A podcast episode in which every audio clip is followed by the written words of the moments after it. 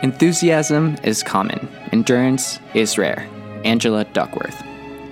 Success is no accident, it is hard work, perseverance, learning, studying, sacrifice, and most of all, love of what you're doing or learning to do. Pele.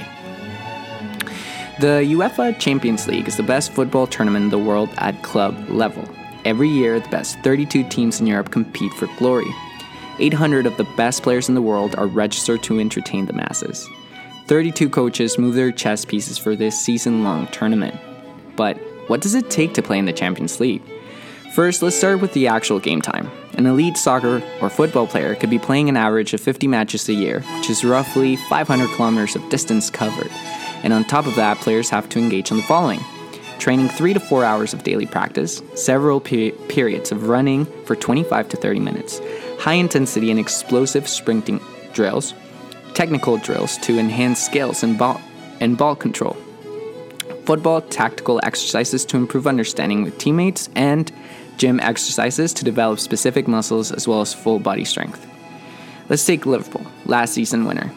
On average, they travel 7,000 kilometers domestically and 15,000 kilometers for Champions League matches. Travel, of course, is not the only issue, but injuries and disease as well. With all of that, there's also need there's also need to be a mental training, as a lot of players have to break a lot of mental barriers in order to perform at such a high level. How do they respond to fear? How do they respond to the crowd when playing away games? How do they respond to all the physical work they put in their bodies through? How do they get out of their head in the biggest games or in the biggest stadiums?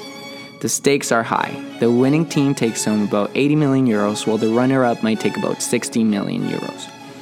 For the players making it to the final, the prestige, the sponsors, their goals and dreams, and we get to rejoice on our couch and get entertained by them. These players or athletes are artists and experts on the game, and absolutely all of them had had to work incredibly hard to get to this tournament. Whether you're in Madrid, in Liverpool, in Turin, Paris, Mexico, China, Nigeria, or Argentina, you have to watch the beautiful game at the greatest level. But this time, keep in mind what all of the players have to go through, and like me, feed from their dances, shots, passes, their sprints, and their control, knowing that they have accomplished the level not because they were born talented, but because they have put sweat and tears into their craft. You and I might not be players or top athletes, but remember that grit, hard work, and perseverance can take you anywhere you set your mind to.